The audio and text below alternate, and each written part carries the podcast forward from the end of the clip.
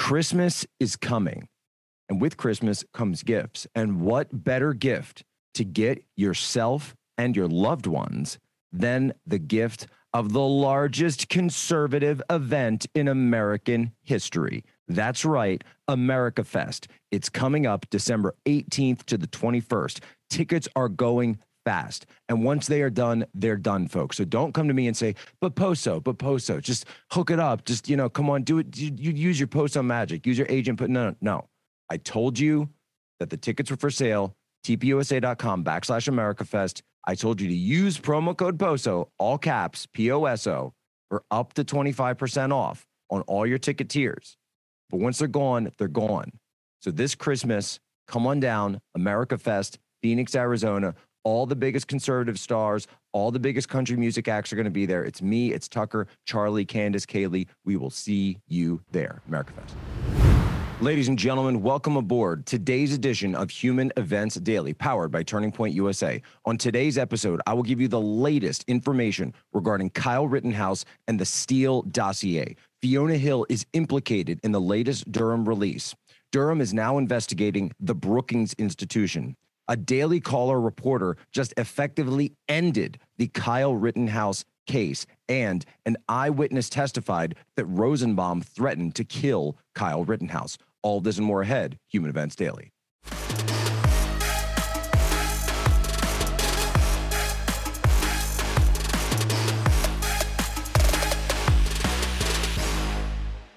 The Steele dossier indictments have begun.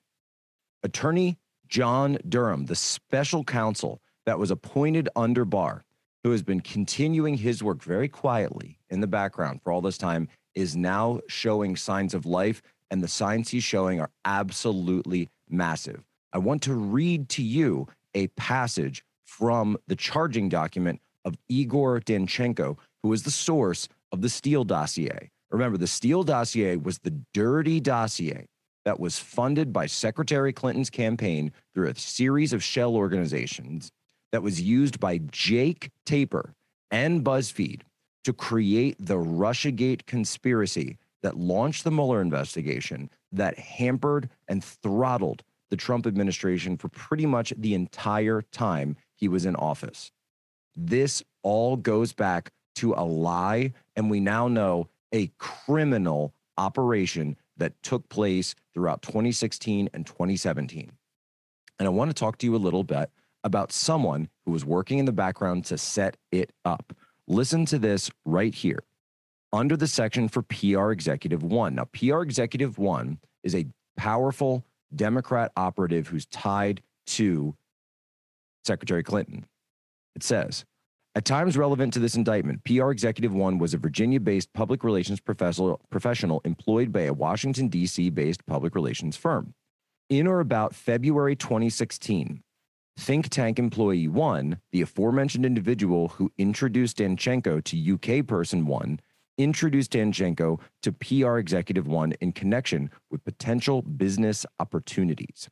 Who was think tank person one? We can tell you that because we have her identity.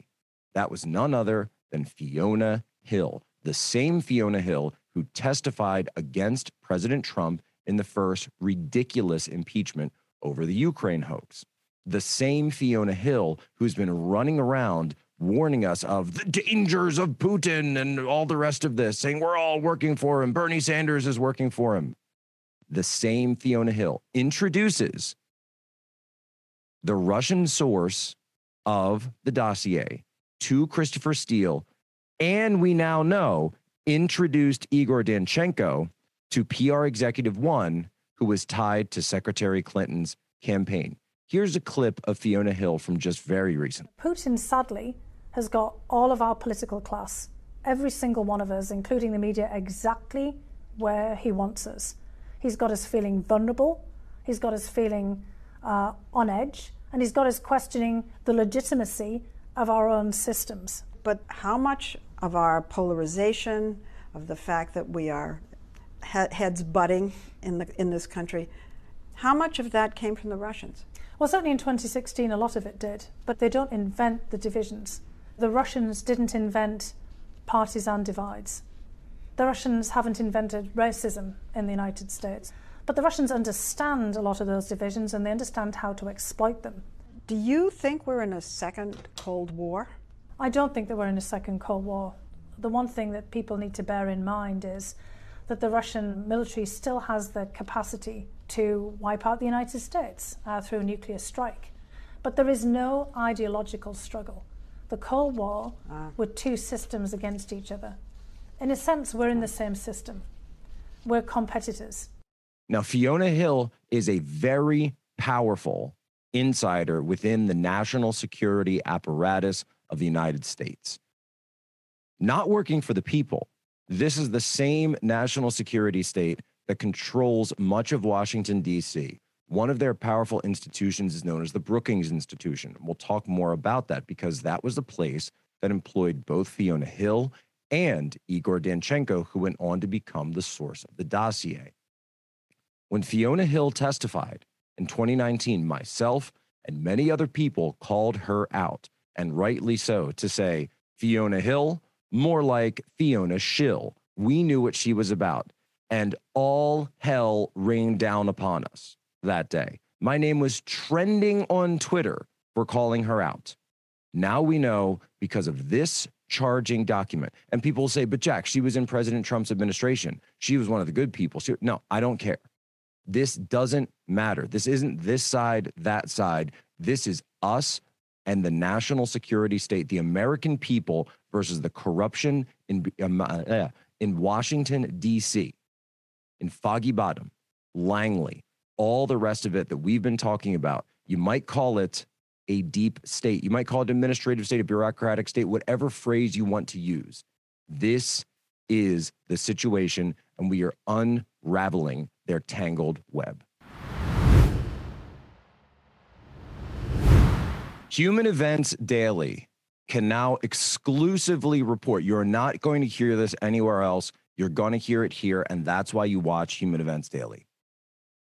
That John Durham, the U.S. Attorney, the special counsel, is positively investigating the Brookings Institution as an organization, this think tank. What role did they play in the genesis of creating the dirty dossier? What we've been told, according to members of the national security uh, community, the IC, is that multiple members of the Brookings Institution have testified before the grand jury that was convened by John Durham he is looking deeply into the genesis of this plot, this uh, operation. I really was an operation to create false ties between candidate Trump, then candidate Trump, before he was President Trump, and to make it look as though that campaign was tied to Russia. That's what they were doing. And so many people that were involved, so we just talked about in the last segment, were tied to the Brookings Institution. So, what is the Brookings Institution? according to according to Bloomberg, and this is from Eli Lake, right? Not a conservative in any way. On on Thursday, Durham indicted a former Brookings Institution researcher named Igor Danchenko on five counts of lying to the FBI. Danchenko was the primary source for Steele's infamous dossier. Fiona Hill had introduced him to Christopher Steele. Fiona Hill was also at the Brookings Institution. So people are saying, what is this? They are a high level, high level national security state apparatus type organization within Washington, D.C. How high level, you ask? Listen to this clip from back in 2015. Strobe Talbott, a former member of the Clinton White House, who is the head of Brookings, introduces Vice President, then Vice President Joe Biden, a good friend of the Brookings Institute to talk about Russia and Ukraine. Take a listen.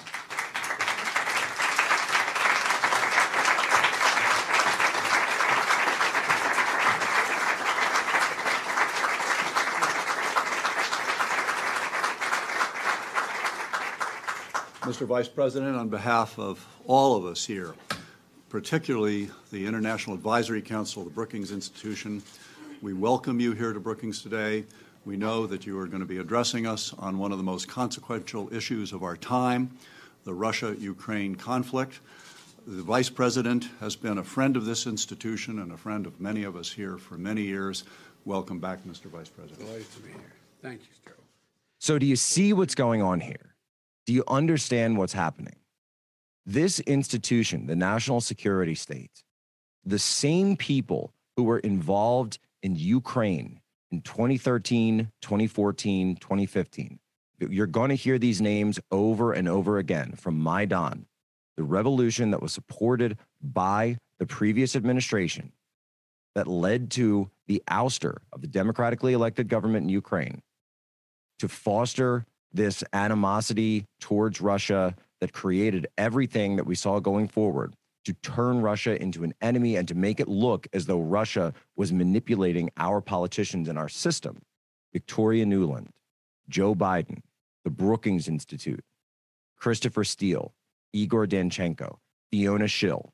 These are the same names that are going to keep coming up. Another name that you are going to keep hearing in all of this is Jake Sullivan. And I know I said this yesterday, but I'm going to bring it back again. Jake Sullivan was quarterbacking this thing during his role in the Secretary Clinton campaign in 2016.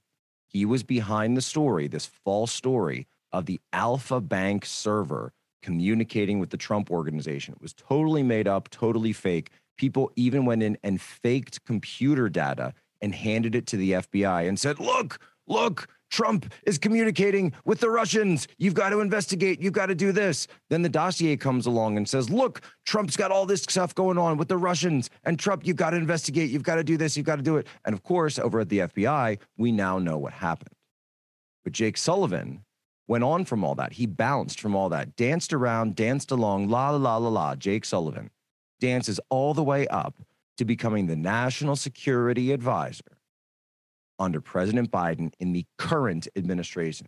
So, Jake, you better lawyer up. Strobe Talbott, you better lawyer up. Everybody at Brookings better lawyer up. Everybody involved, Robbie Mook, Jennifer Palmieri, you better lawyer up. It's time for all. I'm just kidding. I'm just kidding, folks. I already know they've lawyered up because people are talking. This is what's going on, ladies and gentlemen. Durham is winding up. In fact, he's winding down. These stories that are coming out now, the reason this is getting all traction is because he's wrapping things up, he's cutting deals, he's moving into the end game of all of this. That's why you're hearing this come out now. So you get some dirt on someone, you get the indictment. Who can they roll on? We'll make things go easier for you. Don't take all these charges. Don't be the fall guy. Give me the next guy up. That's what's going on. That's basically how these guys work. It is very strange. It is very strange for a lot of people in Washington, D.C. to be seeing this level of scrutiny applied to the national security state itself. But that has been John Durham's reputation in the past. And honestly, sir, I congratulate you for what you've done. Get your Christmas shopping did. Get it did. Don't sleep on this. But if you do want to sleep, make sure you're doing it on a My Pillow, mypillow.com, promo code POSO. Go there, get all of the deals, get your gifts in, help out your family, help out yourself. You'll be doing fine. We've got to talk about the Kyle Rittenhouse trial because, quite frankly, it's over. It's actually over. Yesterday, on the stand in that courtroom, the prosecutor self immolated and destroyed his own case with his own witnesses. Folks, you will not see something like this happen in American jurisprudence for a long time coming. You're really not going to see it because you have a prosecutor who has no idea what he's doing. We talked about this before.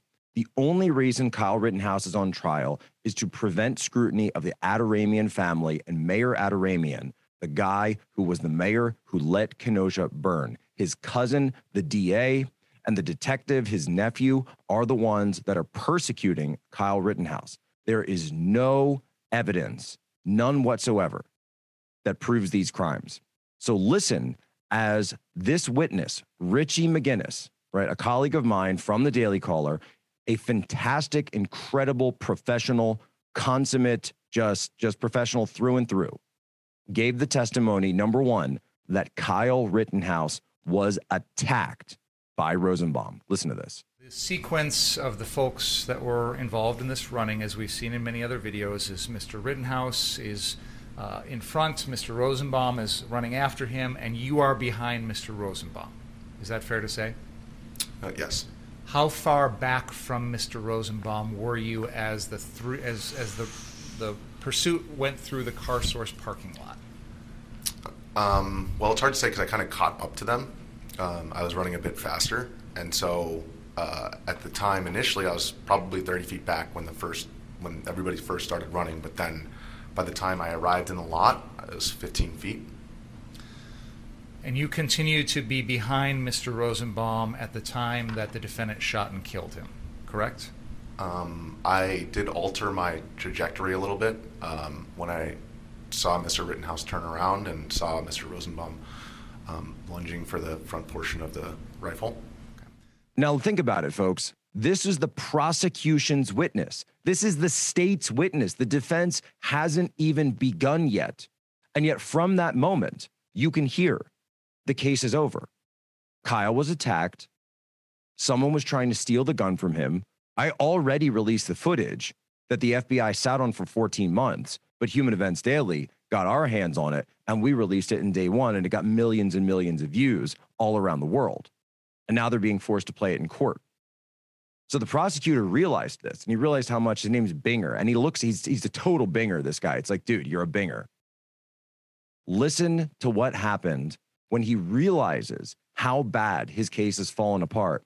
He tries to then treat his own witness as a hostile witness. Why did he even call this guy? Why did he even call Richie? It's like he didn't even talk to him to understand what was happening. Listen to what happened when he tried to impugn the credibility of Richie McGinniss. I mean, you have no idea what Mr. Rosenbaum was ever thinking at any point in his life. You have never been inside his head. You never met him before. You don't know. I've, I've never even I've never exchanged words with him. If that's what your question is. So your interpretation of what he was trying to do or what he was intending to do or anything along those lines is complete guesswork, isn't it? Um, well, he said you, and then he reached for the weapon. Kaboom! That's what happened. Kaboom, Binger. You just got banged, Binger. You just got binged.